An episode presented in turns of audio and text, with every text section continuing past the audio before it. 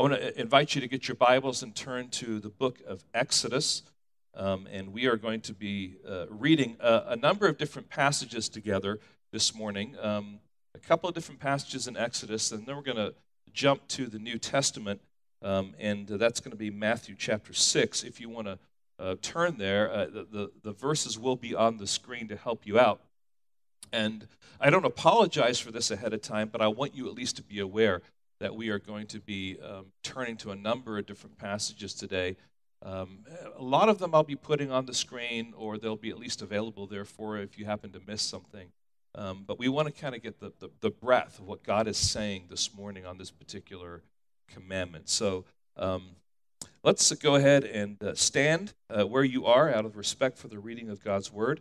And we're going to begin reading at Exodus chapter 20 and verse 14, or verse 15, I should say, and that is our text for this morning. It says, You shall not steal. And then I'd invite you to turn uh, just a couple of chapters over to chapter 22, verses 1 through 5. Chapter 22, verses 1 through 5. And there it says, If a man steals an ox or a sheep and kills it or sells it, and he shall, he shall repay five oxen for an ox and four sheep for a sheep. If a thief is found breaking in and is struck so that he dies, there shall be no blood guilt for him. But if the sun is risen on him, there shall be blood guilt for him. He shall surely pay. If he has nothing, then he shall be sold for his theft. If the stolen beast is found alive in his possession, whether it is an ox or a donkey or a sheep, he shall pay double. If a man causes a field or vineyard to be grazed over, or lets his beast loose and it feeds on another man's field, he shall make restitution from the, from the best uh, in his own field and in his own vineyard. And then Matthew chapter 6 and verse 19 through 21. Here's Jesus speaking Do not lay up for yourselves treasures on earth, where moth and rust destroy and where thieves break in and steal. But lay up for yourselves treasures in heaven, where neither moth nor rust destroys, and where thieves do not break in and steal. For where your treasure is, there is, or there your heart will be also. Let's go to the Lord in prayer. Lord, we thank you for the privilege of having your word. And Lord, you have certainly um, been working on our hearts with a scalpel, Lord, over the past number of weeks as we've walked through uh, these commandments. And this morning, Lord, you desire to do the same thing. You, you've given these commandments uh, to us so that we can see our sinfulness. Uh, not necessarily to condemn us, that might come as a result of us seeing our sinfulness and the implications of that. But Lord, to be able to see our sinfulness is a wonderful gift because we know that the resolve and the solution is found in you. And so, Lord, this morning, uh, what we know not would you teach us, what we are not would you make us, what we have not, Lord, would you give us. And Lord, would, would all of our time in the Word this morning uh, push us to be more and more like your Son, Jesus Christ. Allow me to be a faithful messenger this morning to reflect your truth to your people so that they can glorify you. We ask this, Lord, in your precious name. Amen. Thank you. You may be seated. Well, many of you know that I have been to the land of Russia a number of, uh, of occasions on, for different circumstances. And I remember my, my second trip to Russia, we were going to fly in 14 hour flight into Sheremetyevo in Moscow with the international airport. And we got out of the plane, we're kind of groggy, and we had a layover it's about a four or five hour layover, and we were to transfer over to um, Sheremetyevo domestic terminal. And you go from this wonderful international terminal where there's, there's kind of a, a little bit more bells and whistles to this very, very domestic terminal where there isn't much going on at all. And I had been warned uh, about going through the domestic travel there um, in, in Moscow, and um, uh, what I found to, to be warned about actually came true because what happens when you go into their domestic terminal, at least this is what happened when I went, is you, you go in and they, and they want to weigh your bags. But they don't just want to weigh your bags, they weigh your luggage, your carry on, your backpack, and even your jackets. They had us put our jackets on top of the pile, on top of the scale. And of course, I anticipated that they were going to try and squeeze us for a little bit more money. We are Americans after all, and we happen to be rich, at least the world thinks so. And uh, so here we were um, with all of our stuff piled. It's actually a funny sight, just everything just piled on top of the scale. And the guy behind the counter, he shuffles a piece of paper to us, and it says, in American dollars, $450. And then he kind of whispers to us, he says, Now listen, um, this is what you'll have to pay if you go over to the cashier. And we looked over to the cashier, and there's this big, long line of people there. He says, But if you give us $400, you won't have to go there. We'll put your bags on and you can go. And we are kind of stuck. You know, what are we going to do? You know, we're in another land. We're not sure exactly how it all works. So we give him the $400 cash. It was in rubles at that point in time. Um, and uh, we got our stuff. And, and of course, what we saw as we gave the money is he took the money, he counted it off, he put half of it in his pocket, he noted to his friend to come over and gave him half, and we went on our merry way, and they went on their merry way. We understood uh, what life was going to be like there in Russia, a completely different mindset in that particular context, and that as Americans, we were targets to be taken advantage of. And friends, it's not just in Russia where we find the sinful act of stealing taking place, this violation of this eighth command. It's right here in our communities. It's on our doorstep, it's in our homes, and it's in our hearts. In fact, just yesterday, I was reading on the, the Nextdoor app about people that are going on these apps and they're actually, you know, saying, you know, I, I, I don't have much money for this year, and I, I want, you know, want to get my kids something for Christmas. So they, they, they kind of get some sob story, they make connections to a way that you can give, and these people have no needs at all. They're just they're just milking people out of having their heartstrings pulled. And people were just talking about how they gave and found out what it was. Friends, this is happening around us. This is part of our community. But hear this it's not just out there, it's in on our doorstep, it's in our homes, and it's in our own hearts. We are guilty of this command. And friends, we need God's help. And as we come to this eighth commandment, God is calling his children to say no to stealing by trusting in his providence. So God calls his children to say no to stealing by trusting in his providence. And we're going to tie those things together as we work our way through um, fleshing out this eighth commandment. Now, just a quick word of reminder about the organization of these commandments. You have the first four, which are, are vertical in nature, all talking about our relationship with God. Then you have the, the next six, which really are horizontal, um, talking about our relationship with others. But of course, there's that, there's that fifth one, which talks about family. So it's a little bit more of a, of a transitional command. And I like to actually see it as the first four talking about honoring God, uh, the fifth one talking about honoring family, and then the last five uh, talk about honoring our fellow man. If we think through it in those terms, we begin to understand now what it is that God is desiring for us to see. The sixth commandment, if you remember, you shall not murder. The seventh commandment was, you shall not commit adultery. And that brings us then to this eighth commandment, you shall not steal. And I would like to consider this commandment under three headings uh, stealing defined, stealing examined, and stealing confronted. So we're going to begin here just briefly by defining stealing. And um, the question is, what is stealing? Well, it comes, this word comes from the, the, the Hebrew word ganaf, which literally means to carry something away as if by stealth. So stealing is taking what does not belong to you without permission.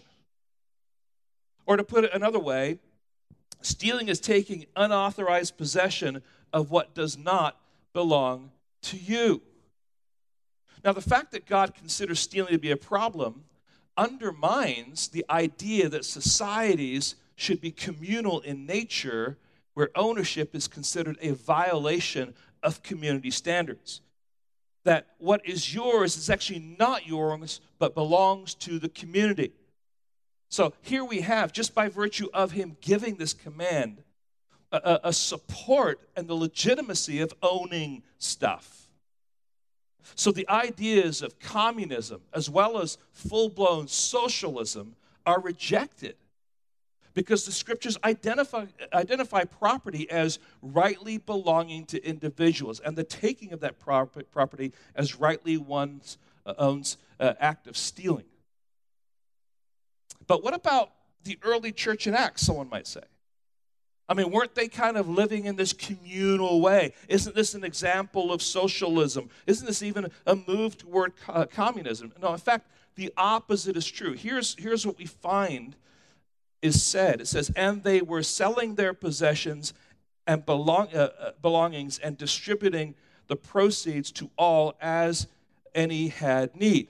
And so clearly in Acts 2, you have possessions that belong to someone and the people were willfully actually uh, selling those possessions and belongings and taking the proceeds and willfully giving it to those who were in need. There was no coercion going on. There was no community that says, you have to do this, you can't own this. So, this is not communism at all, it's not socialism, but the generosity of people who owned their possessions and belongings and were willing to part with them to help their brother and sister in need. Okay, so by implication, God is affirming this legitimacy, and the eighth commandment undermines the idea of communism and socialism. But hold on here a second. The eighth commandment also regulates the idea of capitalism. There are guardrails around capitalism. Because if you have capitalism without guardrails, without laws and regulations, then people are going to be satisfying their greed and they're going to take advantage of people. And that's why capitalism must be understood in the framework of a Judeo Christian ethic. Now, friends, you know, capitalism would say, and scripture would say, an honest day's work in order to get an honest day's pay. And the pay should be a reasonable amount so that people can actually live off of what they are earning. Now, having said all that, let me just share a little bit of a story with you. You probably have something very, very similar um, if you're a parent at all. I remember a number of years ago, um, our family went to Walmart in Union City, and we did our shopping in there. And as we were walking out to the car, I could tell that uh, from the body language of one of my children that something was going on, that something was in their pocket, and they were seeking to disguise it. And so I confronted that child and told them to show me what was in their pocket. And they pulled out a pack of gum. And after a few more questions and a stern lecturing, I found out that they had taken it from the checkout aisle as we had exited the store. Now, at first, when I confronted them, they had a smirk on their face, like, ah, yeah, I got away with this, this is good. But that soon changed when I told them what they were going to do next. We marched back into Walmart, and I had them ask to speak to a manager. Now, they asked the cashier, and the cashier, finally understanding what had happened, tried to play it down. She just wanted to pat the child on the head and take the gum back, and everything would be settled, but that was not going to suffice. Instead, I insisted that my child needed to talk to a manager, and when the manager came and understood what was going on, she gave my child a stern talking to, but in a firm and gentle way. And it's what my child needed because they needed to remember that stealing is an offense. In that case, it was an offense to Walmart. I wanted my child to understand the seriousness of what they had done, that stealing was an offense to God, it's an offense to those they steal from, and it's an offense to the community in which they live. Stealing is taking what does not belong to you without permission and it is an offense to God. But stealing, friends, comes in many forms. And so now we want to consider what I'm saying, stealing, examine. We're going to just kind of open up the Word of God a little bit. We're not going to be able to be exhaustive, but we're going to see the various ways that even the Scripture identifies forms of stealing. And so, what we want to do, first of all, is, is look in our context. I mean, here we are in Exodus 20. But I want to invite you now to go to Exodus chapter 21.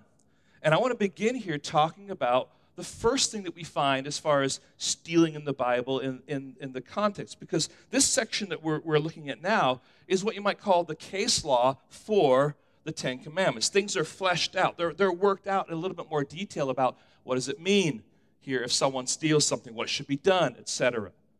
And the first thing I want you to notice, the first kind of stealing that's talked about, that's fleshed out, is the stealing of people. Notice Exodus 21 and verse 16. Whoever steals a man and sells him, and anyone found in possession of him shall be put to death. So the, the, the first outworking of this eighth commandment speaks directly to the stealing of another individual. In particular, it says a man, but you can consider it's a woman or a child, any of those. Now, in the context of the Bible, there's different kinds of slavery that we find, not necessarily the kind of slavery that we think about when we think about the history of the United States. There are bond slaves, individuals who have willingly bound themselves to a master. There are war slaves, those who have been taken captive in war, who are now serving um, in various capacities in that nation. Um, I just think of, uh, of Daniel, Shadrach, Meshach, and Abednego, who were taken as spoils of war and were being treated well, but they, they were being used by their skills to serve in various capacities. Often the professionals of another nation were brought in and were used to serve uh, a nation. Then there's also debt slaves. This happens when someone uh, commits a crime or, or, or fails to actually come up with resources that they need in order to make a payment, and they attach themselves to someone as a debt slave until that payment is satisfied. And that payment simply might be they're working off that payment over a, uh, uh, you know, an amount of time.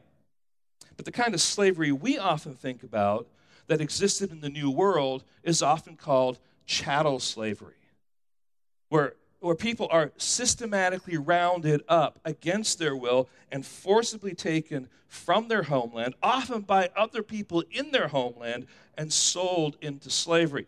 That kind of slavery, friends, is outlawed and condemned by the eighth commandment.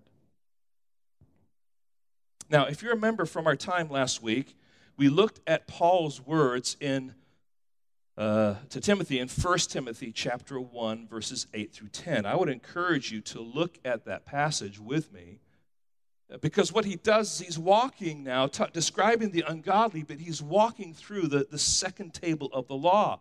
So in, in 1 Timothy chapter 1 I'll actually read at verse 9 it says for those who strike their fathers and mothers that's the fifth for murderers that's the sixth for the sexually immoral uh, men who practice homosexuality, that's the, that's the seventh. And then he uses this word enslavers.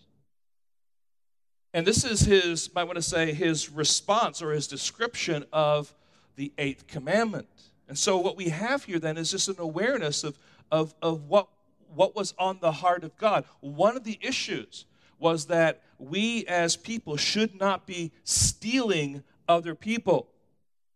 In this particular case, these are people that enslave people for particular purposes in order to, to, to, to deal with them um, and, and to sell them on in some capacity. Dutch theologian Gisbertus Voetius lists four examples of stealing people.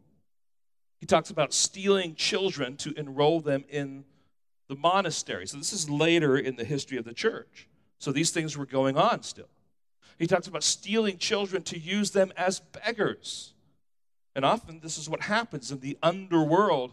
People are stolen in order to satisfy the, the needs of the criminals in the underworld. Stealing young girls, sometimes to marry them.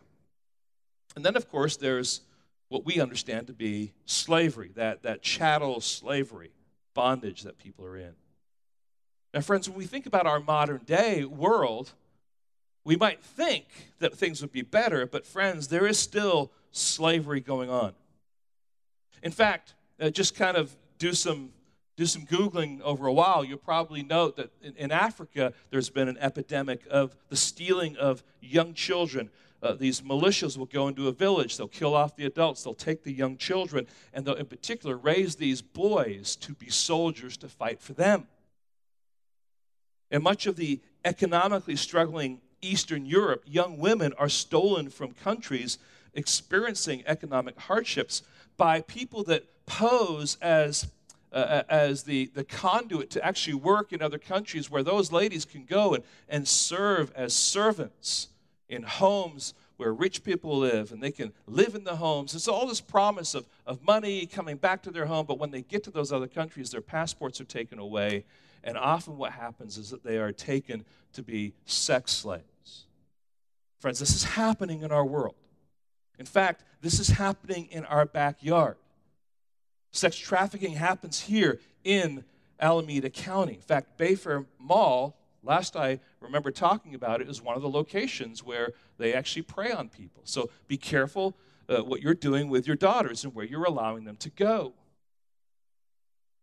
So, friends, modern day slavery usually takes two paths either down the, the sex uh, trade path or the labor slave path. And of course, that's going to be found uh, out in the fields where people are going to be working for just a little bit of money, but they're treated as slaves. They're in bondage to that, that master, as well as uh, on construction sites where they come and they, they serve and they're given meager pay. Friends, it's, it's a terrible situation, but here's one of the ways that uh, here, I- immediately in the context, we find God saying, Look, there's a problem here. You will not steal people. And if you do, the penalty is death. Secondly, they're stealing property. Again, let's continue now through Exodus chapter 22 and verses 1 through 5. We actually have four different descriptions of some stealing issues that are going on. And in, in verse 1, we have, uh, it says, If a man steals an ox or a sheep, and kills it or sells it, he shall repay five oxen for an ox. In other words, the stealing of animals then. Verse 2 if a thief is found breaking in and is struck so that he dies. So here we have burglary taking place. In, in verse 4, if the, the stolen beast is found uh, uh, alive uh, in his possession, whether it is an ox or a donkey or sheep, uh, he shall pay double. The idea there is the stealing not just of an animal, but of, of livestock now. And then uh, in, in verse 5 if a man causes a field or a vineyard to be uh, grazed over, uh, or lets his beast loose and it feeds in another field. So here we have the, the, the, the, allowing of your cattle to, to steal the food that is in your field, to graze off of your field. And again, we're, we're talking here about people who lived in agricultural settings where what's in their field was actually a crop, it was food, it was a resource for them. Then we can have other words to describe specific ways that property is stolen. Um, there's, there's right, burglary is simply breaking into a home or a building to commit theft. Robbery is doing something similar, but, but, but using violence or intimidation. Larceny is taking something without permission and not returning it. Um, hijacking, using force to take goods, usually uh, in transit, something. Shoplifting, right, just kind of pilfering as you're going along in the illustration I gave. There, there are other things that we could say are, are ways of stealing property, but we get the point here in our context. Let's continue on. Stealing people, stealing property. Third, stealing money. The Bible has a lot actually to say about this because this is a dynamic. It's not just actually the physical stealing of money, but it's also the stealing of money that has not actually been transferred. So th- this idea of stealing money comes to us in a variety of ways. In Leviticus 6, 2 through 7, what we have here is, is a neighbor who is somehow deceiving or defrauding another neighbor by making promises about, uh, about some kind of money or some kind of investment. Um, but he's, he's all doing it uh, really in a means of deception so that he can benefit off of that neighbor. And then we, we go to Leviticus 19:13. And here uh, we have an employer who's oppressing the poor by delaying the payment of wages says in verse 13, You shall not oppress your neighbor or rob him. The wages of a hired worker shall not remain with you all night until the morning. The issue here is that you, typically a landowner is hiring poor people and they're living hand to mouth. And so if you're holding off their wages, you're putting them in a very difficult scenario. And friends, this actually happens today. And, and in the context that we're in, especially under the COVID uh, season, uh, this is one of the struggles for small businesses It's not just that they, they can't open like they need to, but you have larger corporations or businesses that have a principle of, of 90 days to pay off a debt. But the problem is a small business may not have the financial basis to wait the 90 days for someone to pay them for what, for what they had actually purchased or the services that they had done. And it hurts the small business. And you have the big, the big companies then that are not following through. And it all kind of uh, you know, trickles down and, and hurts those, uh, those small businesses. All right? Not only that, Proverbs uh, chapter 11, verse 1 a false balance is an abomination to the Lord, but a just weight is his delight. Or, or uh, unequal weights are an abomination to the Lord, and false scales are not good. So, as Christians, regardless of what the world is doing or accepts, we are to be people who treat others with integrity. You may have seen this picture. Uh, it's by Norman Rockwell, and it shows a woman buying a turkey for Thanksgiving dinner. And the turkey is being weighed on the scale to determine the price. And behind the counter is the jolly butcher, happily, you know, in his, uh, in his apron, and, and it's stretched tightly around his belly, and he's got a pencil behind his ear, and he has a little bit smirk on his face. And then you have the woman who's respectable looking, and she's perhaps about 60 years old. And like the butcher, she looks really, really pleased. But what you see if you look closely at the picture is that the butcher actually has his thumb on the scale pressing down because he wants more money for the turkey.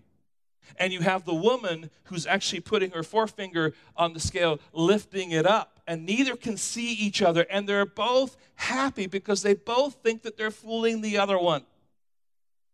And friends, it is a picture of what often happens in our society. People are always trying to manipulate things so that they can benefit financially. Then there's excessive interest. Exodus 22 25 says this If you lend money to any of my people with you who is poor, you shall not be like a moneylender to him, and you shall not exact interest from him. The bottom line here is that you should not take advantage of those who are at a disadvantage. Just because you can, friends, doesn't mean that it's right for a Christian to do that. I, I don't know about you. I'm one of those strange people that likes to watch Antiques Roadshow um, Pawn Stars, American Pickers. I, I enjoy the historical dynamics that come through some of those shows. And on the show, Pawn Stars, I don't know if you've watched it before, um, it's about a pawn shop, and they're all people are always coming in. They're trying to sell off what they have. Um, I, I, really respect how the owner handles things there. I remember one particular um, time, a man comes in and he has a silver dollar, and he knows it's he knows it's somewhat special. And so he's coming in and, and they, they start talking and, and the you know the owner says, Well, how much do you want for it?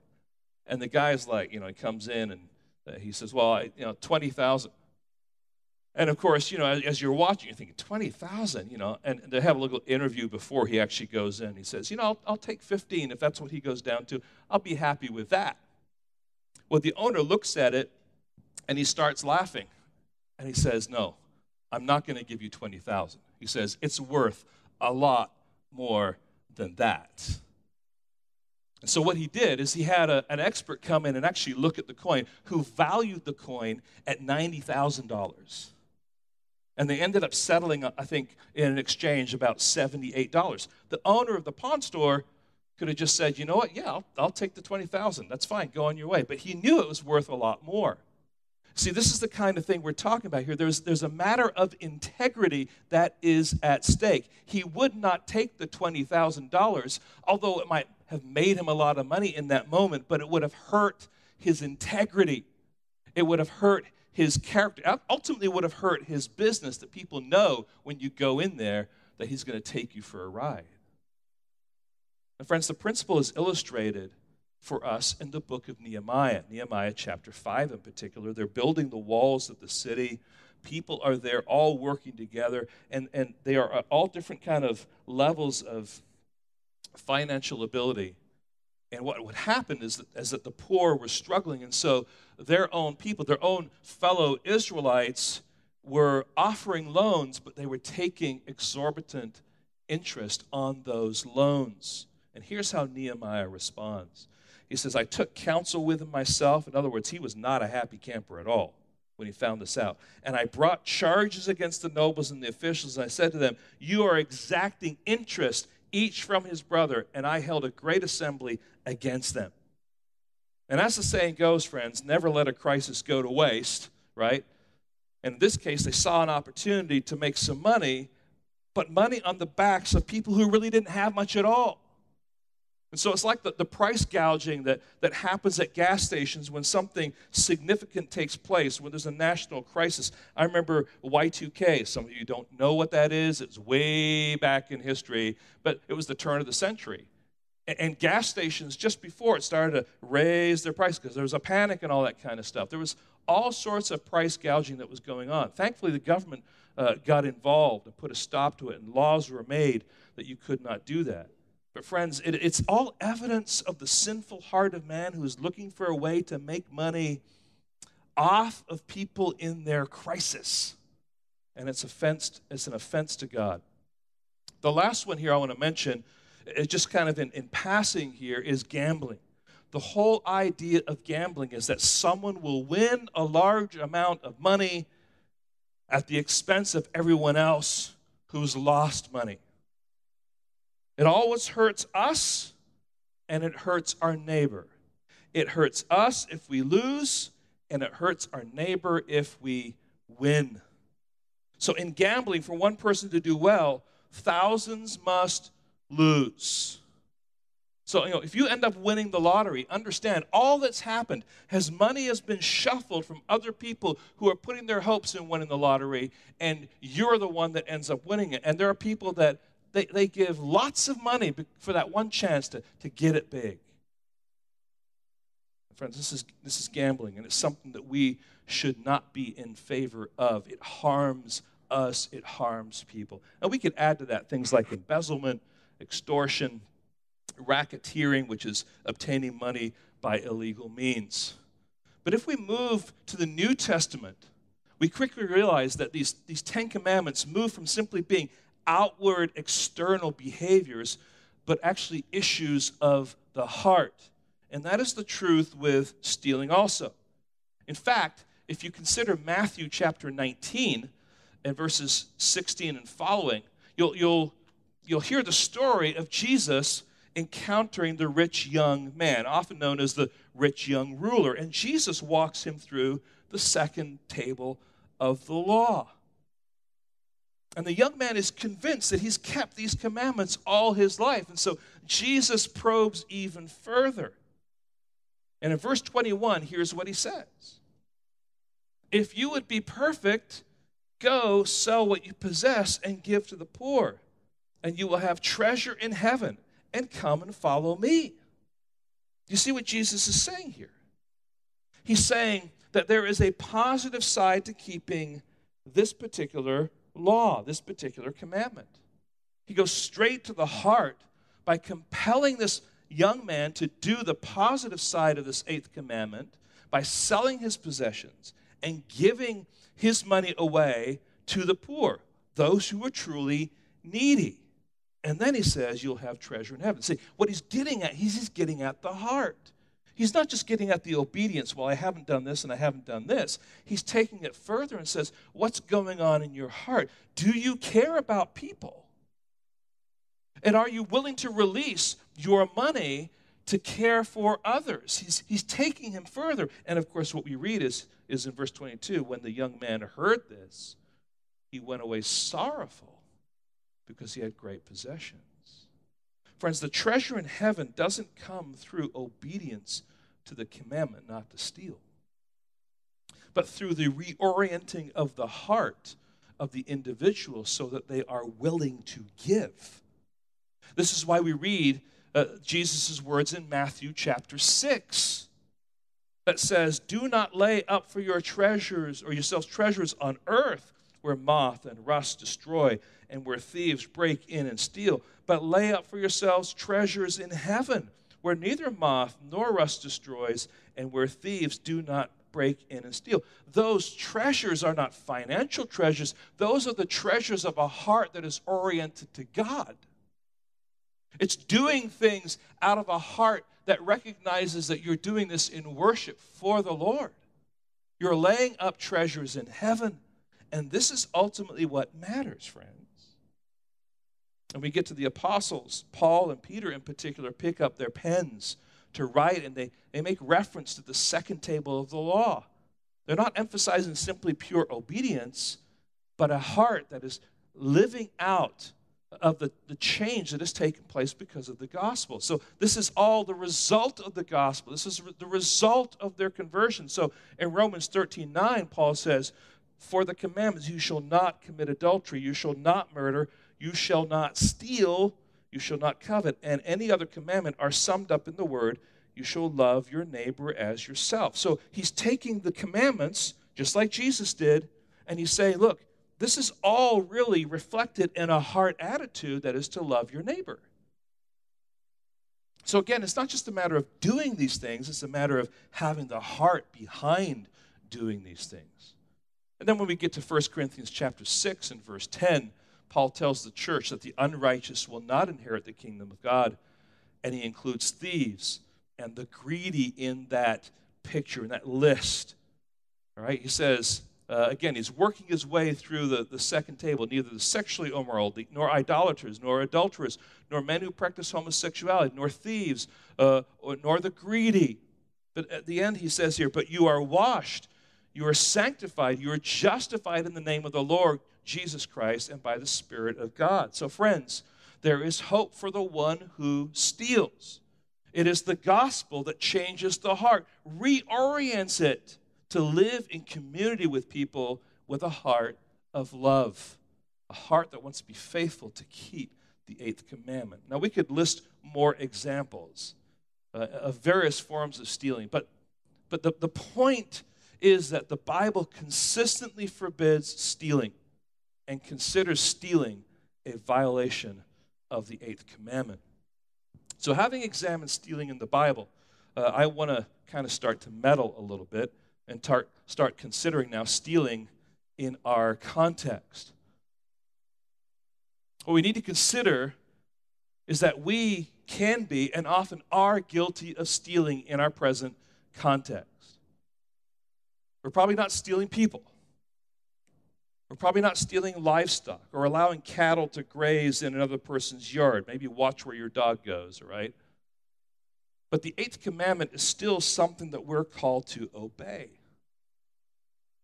And as we've just seen, the issue begins in the heart. We see something that looks good to us that we have no business wanting, either because it's forbidden or it belongs to someone else, and we allow our hearts to be ruled by it and the fruit of that is that we're willing to act out what our heart is desiring.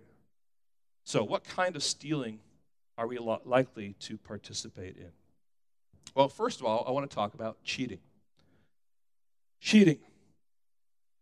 And in particular, we'll begin by talking about cheating in school, especially middle school, high school, and certainly in college. When you cheat in school, you're stealing another person's ideas. But you're also stealing their time, their labor, and their ideas for your own selfish purposes. Now, friends, we have to ask ourselves the question is getting that A on that quiz or on that paper or on that final exam so important that you're willing to violate the eighth commandment? Now, I wonder is this happening because there's so much pressure on the student from parents? Not just for the student to do their best, but to perform with perfection because they want them to get into the right school. Well, how about work on their character above and beyond their academic excellence? And how about not putting the kind of pressure on them so that they will think that stealing is an option to somehow please their parents and so they're willing to do it. Is, is this happening because of the sin of pride? The person longs to be first. Well, I got the best grade in class. Well, did you get it because you worked hard or did you get it because you cheated? Is it happening because there is a culture of cheating and deceit? And friends, I think this is one of the things that's, that, that is often found in the college situation. Someone somehow is able to, to hack into some, uh, some account, they get copies of, of tests and they pass them around, and, and, and students know and they collaborate. There's just a culture of cheating. If we can do it, we're going to do it. Why? Because the end justifies the means. I mean, it's amazing to me that there are people who are willing to write papers for students at college for a fee so that they can pass a class. So you're, you're willing to be paid to cheat or to help someone cheat. Friends, when you give into cheating in school, you not only violate the eighth commandment, but you also rob your teachers and your classmates. And ultimately, you rob yourself of the proper opportunity for learning. Learning is a wonderful and a beautiful thing. Yet, in poll after poll, students, many of them in religious institutions, admit on surveys and interviews that they cheat. So, cheating, cheating in school. And all the parents are like, Yay, Pastor Rod, well done. We paid you to say that. Okay. Well, there's also cheating on your taxes. And I don't know that that's your kids necessarily. Now, if you're willing to cheat in school, then it's likely that you're willing to cheat on your taxes. Now, I'm not talking here about honestly making a mistake on your taxes or working with a tax accountant who can show you how you can better prepare your taxes in ways uh, where you can take a deduction that maybe you didn't realize you could take. That's all uh, doing your taxes in a right way. That's, that's why all those rules and regulations and codes and guidelines are there. Nothing wrong with that. I'm talking about knowingly misrepresenting your income uh, or your expenses so that you don't have to pay the taxes that you owe. Some people simply underreport their earnings. Some people overreport their deductions, their expense accounts, their charitable contributions and stuff. Others even fabricate dependents. They'll add their dog as a dependent. Now, I think that IRS has done some things to kind of shore that up, but years ago there was a lot more of that going on. It's estimated that 1.6 million cheat on their taxes every year. And contemporary statistics show that the percentage of people in America who think that it's morally wrong to cheat on your taxes is shrinking. It was a number of years ago, not too long ago, 88%. At present, uh, the data I got was 79%. My friends, that's, that's a change. It's a drifting away to say, you know, it's okay to rob from the government. Now, friends, both cheating in the context of school and cheating on your taxes are issues of the heart. They don't happen with, uh, without the heart longing for something so much that it's willing to disregard God's eighth commandment in order to get what they desire. So when you sit down to take your final exam, pray. Pray that you will give your best for the glory of God and that your heart will not give in to sinful temptation and that if you don't do as well as you had wanted to, that God is still sovereign to take care of you. When you do your taxes, pray. Yes, that your taxes would be low, but more importantly, that you would not be led astray by the temptation to misrepresent the truth. Do your taxes for the glory of God. So that's cheating. Next one stealing in the workplace stealing in the workplace. I'm sure that you could make a long list of ways that people steal at work. I'm talking about other people, of course, right? Um, when employees fill in false time cards, they pilfer the office supplies to use them at home, they pad their expense accounts, they fail to put in a full day's work. They surf the internet, send emails, or, or play computer games when they're supposed to be working. And we could go on with a long list of other ways that people do that. Then there's stealing that takes place in your business dealings. So I'm thinking here of, of a business owner or someone who is actually carrying out business. Again, I'm sure you could make a long list here, but employees are guilty of this when they're not paying their employees, so employers are not paying their employees an appropriate wage. Or not treating their employees with respect or piling on the work expectations, especially for those who are on salary pay. If we can get them to move out of hourly to salary, then we'll pour it on, right?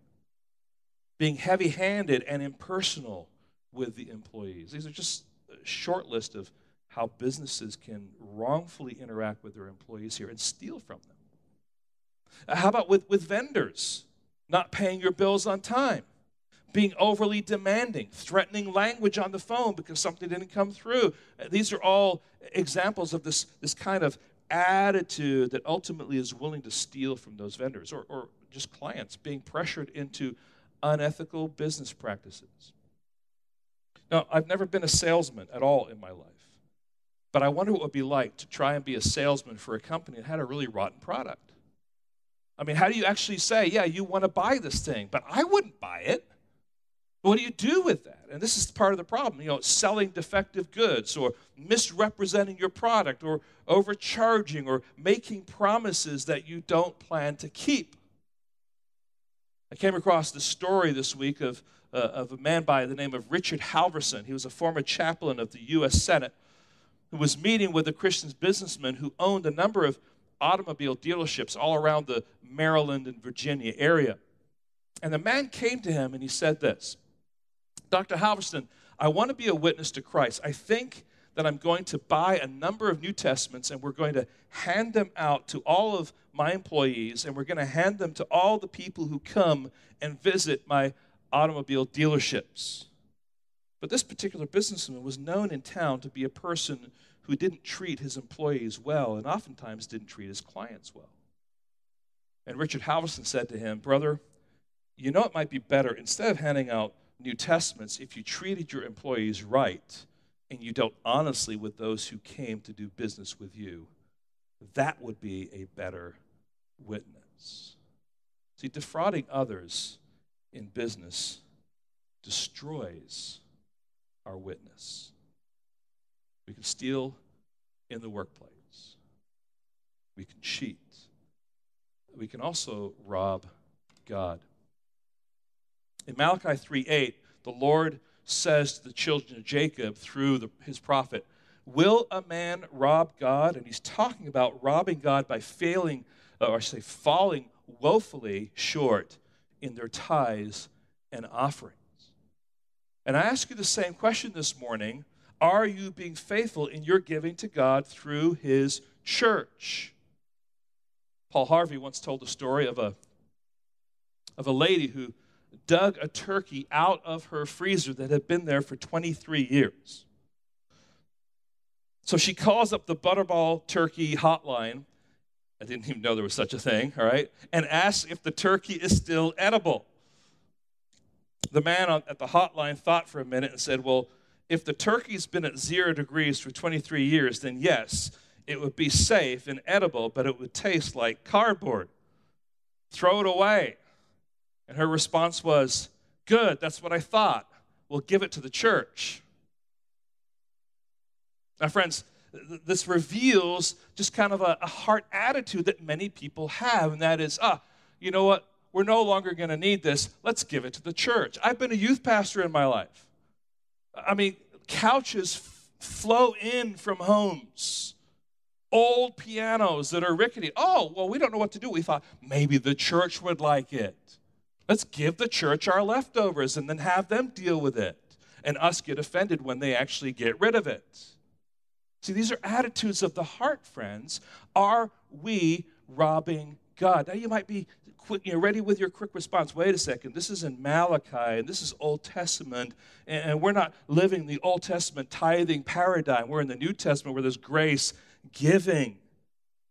Now, I understand that is true. In the Old Testament, if you wanted to follow Old Testament tithing, you'd actually be giving 23.5% because there were three tithes two that happened every year, one that happened every three years. That's 23.5%.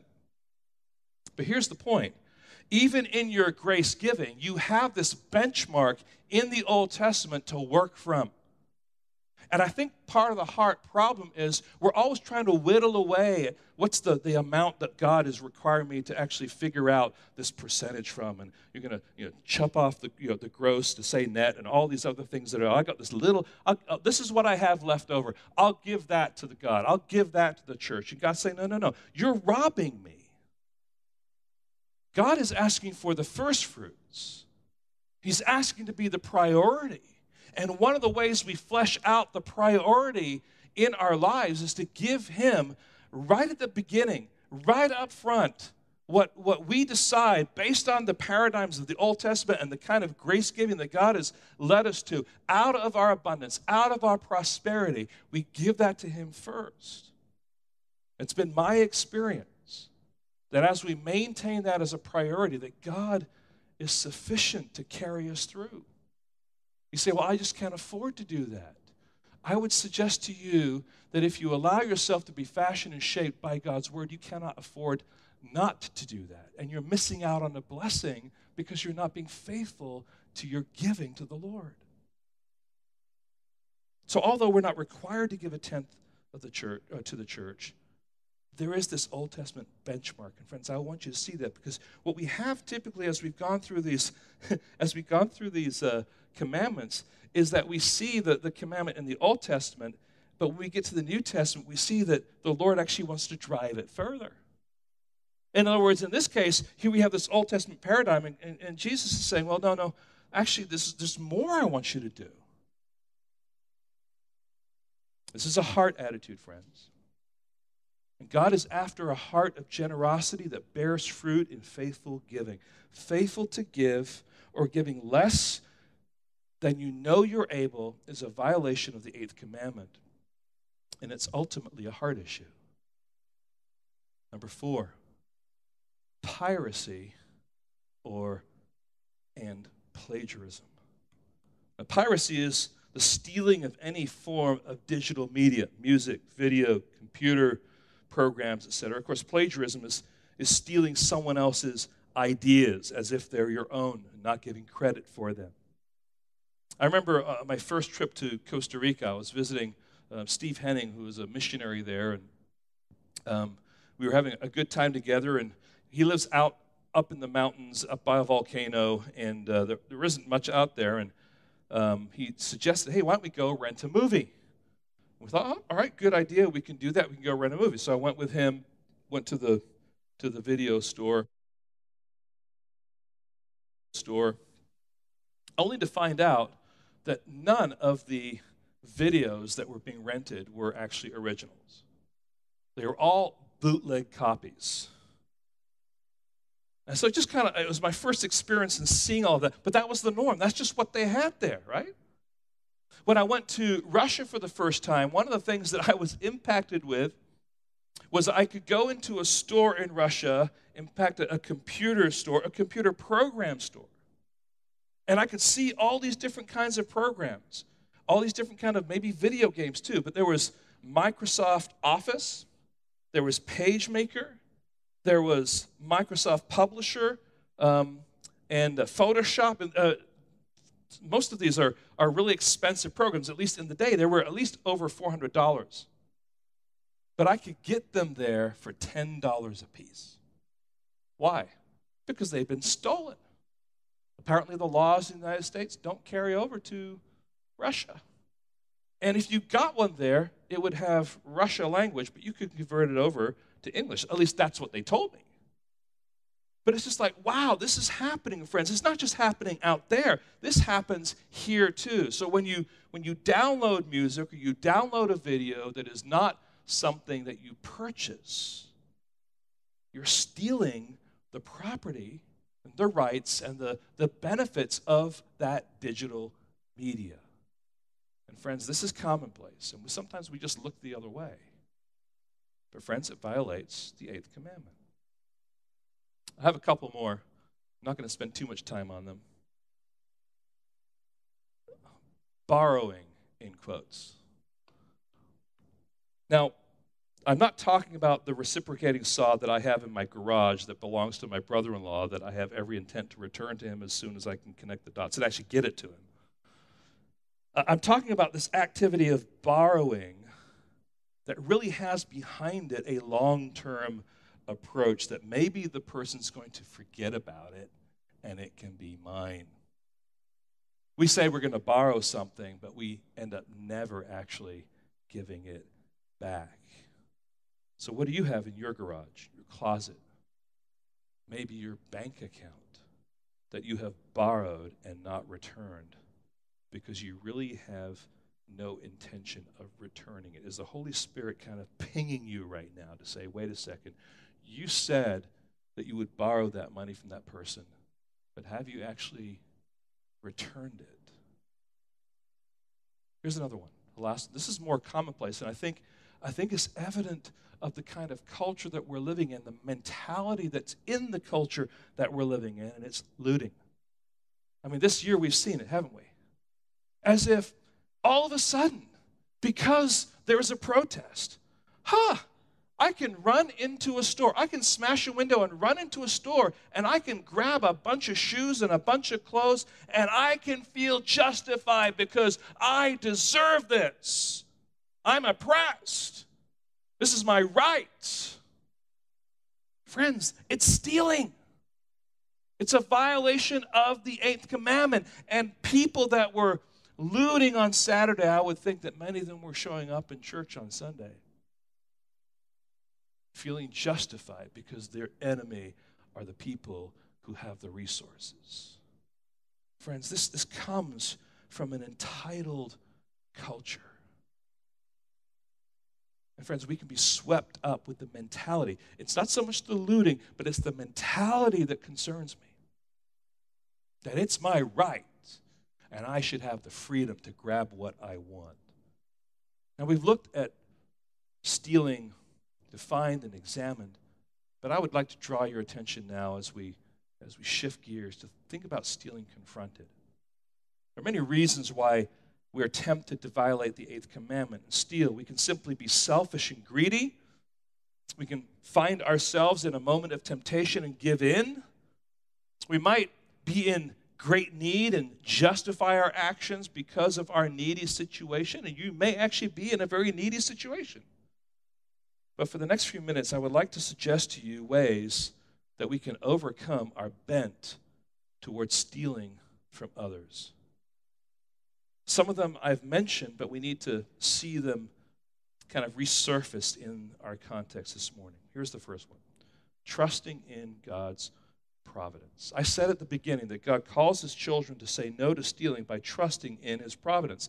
The reason that you are stealing is because you're not trusting in his providence. You're saying, I want this now. This is going to meet my need. And God is saying, I've already got your need taken care of. To trust in his providence means that we rest in the fact that God is working out his will in our lives in a way that he ordains it. It means that we supply, or He will supply what is needed to give sustenance and support as is needed. And that He will provide for us because He knows our needs better than we do. He promises to provide for our needs physically, emotionally, spiritually. He promises to guide our paths, right? Trust in the Lord with all your heart. And do not lean on your own understanding. In all your ways acknowledge him, and he will make your paths straight. This is a, this is a resting in God's providence over our lives. And that's what we sang this morning. Whate'er my God ordains is right. His holy will abideth. I will be still whate'er he does, and follow where he guideth. He is my God through dark, uh, though dark my road. He holds me that I shall not fall. And so to him I leave it all. And so to him I leave it all. Do you believe that God is fully and completely in control and guiding your life? Friends, that is the place where we must begin. Without embracing God's providence, we'll have difficulty keeping the eighth commandment. So God knows, He cares, and He is working out His plan in your life, and you can trust Him. Secondly, not only trusting in God's providence, but also embracing the ethic of hard work. The Apostle Paul in Ephesians 4 gives counsel to those whose lives have been bound up with stealing in their past life. So he speaks about putting off the old self by being renewed in the spirit of your mind and then putting on the new self. That's Ephesians 4, what, 21, 22, and 23, or 22, 23, and 24, I think it is. And then in verse 28, he zeroes in on the thief. And notice what he says. Here's what he says Let the thief no longer steal, but rather let him labor, doing honest work with his own hands, so that he may have something to share with anyone who is in need. The thief has been used to just taking with his hands. Not laboring with his hands, but taking what other people have labored with their hands. And so he's saying the antidote to that is actually value hard work, value what it means to put in a good day, good day's work, and then secondly, value honest work with your hands.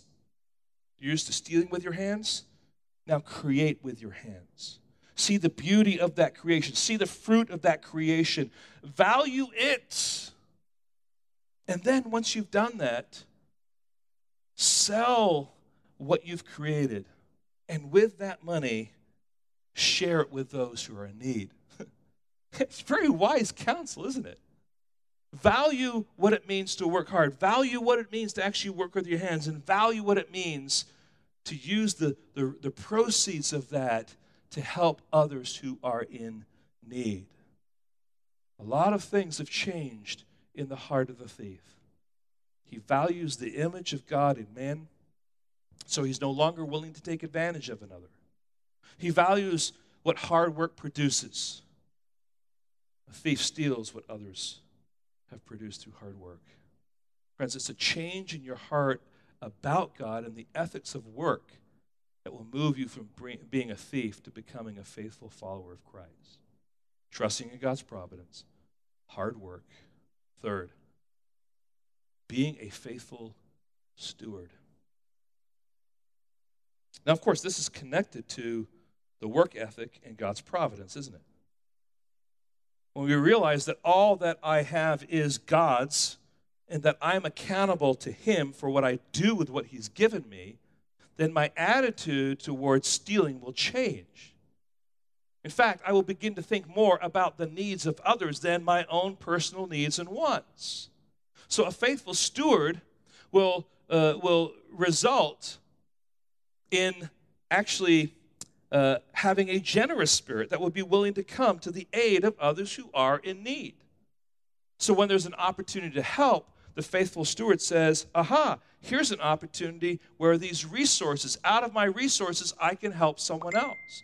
When there's a collection of money being taken to provide for a family's needs, that, that person is saying, I can honor the Lord and I can love my fellow man by using the resources that God has given me as a faithful steward, I am, as a result, having a generous spirit. This is what God calls us to do. When we are stealing, we don't have a generous spirit. Why? Because it's all about what we can get. But when we're stewards, it's all about what God has given and how we can actually use that to help others. Now, of course, that doesn't mean you don't take care of yourself. You do. Faithful steward does that. But they know also how to be generous because they know it all belongs to God. Trusting God's providence, hard work, being a faithful steward. Next one definitive restitution. You say, what in the world are you talking about there, Pastor Rod? Well, in the passage that we read in Exodus chapter 22, here's what we found. We found that there was this need if you had stolen something in verses 1 and 2, to make restitution wasn't just to give back the ox or to give back the sheep. It was actually to give back the ox. If you stole an ox, you were to give five back. If you were to steal a sheep, you were to give four back.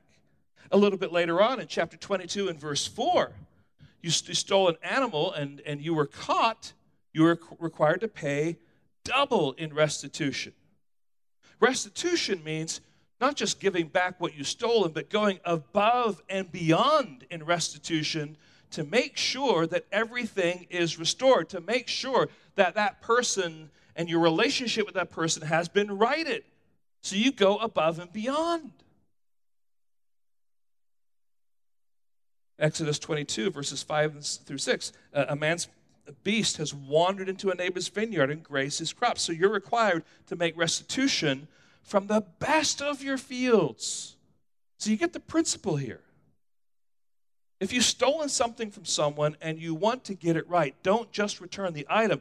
Go to them, confess your sin, return the item along with a healthy gift card or something like that. Because you, you want to make sure that you are righting everything.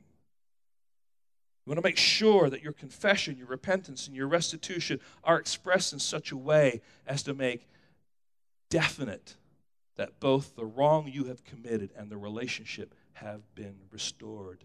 Definitive restitution. And of course, we find that model for us in um, Luke chapter 19 with, when Jesus interacts with, with Zacchaeus. But the end result is when Zacchaeus listened to the Lord Jesus Christ and he, he, he basically bowed the knee, it says he returned uh, his, for his financial wrongs fourfold. Why? Because he wanted to make sure that those people that he had defrauded understood the change that had taken place in his life. Now, I'm not putting a number here on four, I, the principle remains that, that, from the Old Testament, we see it even here in the, in the New Testament, although it's still New Te- Old Testament era. Um, you have this principle of restitution, this going above and beyond when you have wronged someone as a result of stealing from them. All right? The last one is this trusting God's providence, hard work, a faithful, being a faithful steward, definitive restitution, and then having a heavenly perspective. Here we go back to the Apostle Paul and the Apostle Peter. Here's what Peter says to his suffering readers. He says in 1 Peter 1 3 through 4, he says, Blessed be the God and Father of our Lord Jesus Christ. According to his great mercy, has caused us to be born again to a living hope through the resurrection of, of Jesus Christ from the dead, to an inheritance that is imperishable undefiled and unfading, kept in heaven for you. Now, can you imagine turning on the TV this afternoon, in particular to PBS, and hearing financial advisor Suze Orman talk about an investment that is imperishable, undefiled, and unfading? Now, you won't. You won't hear that because man cannot produce that kind of investment. So, hear what Peter is saying. He says to the suffering believers, You have an inheritance that is imperishable, undefiled, and unfading, kept in heaven for you. Friends, this is the outworking of the gospel. We're so caught up with the finances and the here and now and the, the stuff of the here and now. And there's, a, there's an element that we, yeah, we certainly have to have stuff and we have finances that we have to deal with. But he's saying here, our longing, our joy should be for this inheritance. And you have the certainty and the confidence of it. So, why do you feel like you have to steal and take from others to satisfy your own sinful flesh when you have so much that God has given you? And Peter is only uh, reinforcing what Jesus had said in his earthly ministry. And we've already looked at that, and that is Matthew 6, 19 and 20. Do not lay up for yourselves treasure on earth where moth. So when your treasure is, is, in heaven, you can be sure that there are no moths there to destroy it. A, a stock market crash won't affect it. A pandemic will not cause it to suffer. Your portfolio will only grow because it's an investment that is secure beyond imagination. And friends, this is all an outflow of the gospel. Yes, Jesus died to save you from your sins, and we celebrate that, but He delivered you so that you could live. And that new life in Christ has heaven as its permanent home. And it's a home that He is preparing for us. It is what we long for.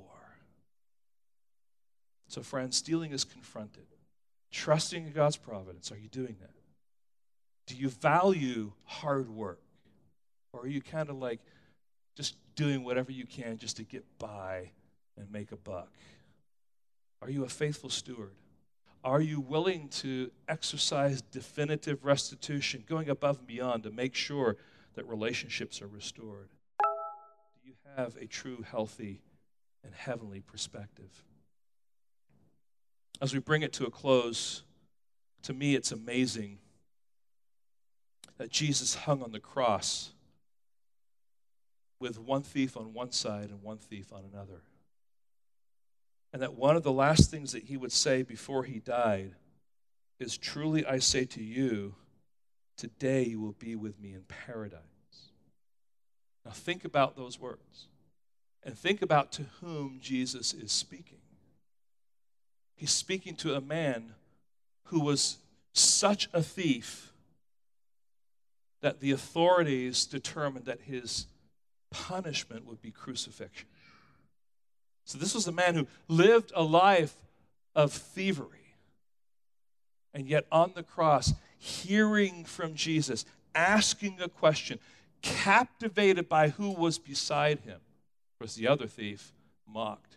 This thief believed. And Jesus says, Truly I say to you, today you will be with me in paradise. Now, friends, this is important for us because the truth is that we all are thieves. We're all guilty of stealing, violating the eighth commandment. We're all undeserving. But we've all been given life through the gospel. And even a thief who's been a thief all of his life can bow the knee to the king and creator of the universe and be brought into the kingdom of God. And it's only because of Jesus Christ. And it's only because of what he has done for us on the cross. Friends, we are all blessed in our thievery beyond imagination because Christ has given us life anew in spite of our sinful bent towards stealing. That should comfort us. That should encourage us. And now he calls us to live our lives in such a way where thieving and stealing is not part of who we are, but living our lives for His glory and trusting in His providence. Let's pray. Lord, we thank you for your word.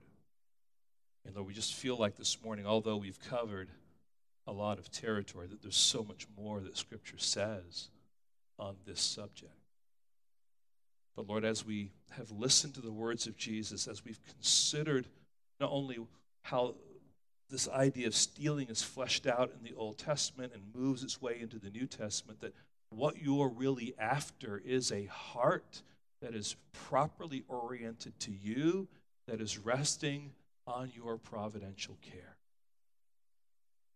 So, Lord, when we are able to do that, Lord, help us to live our lives in such a way that clearly reflect that you are God who provides, you are God who, uh, who takes care of us, you are God who knows our struggles and, our, and, the things that, that are before us. He, he knows even the hair on our head.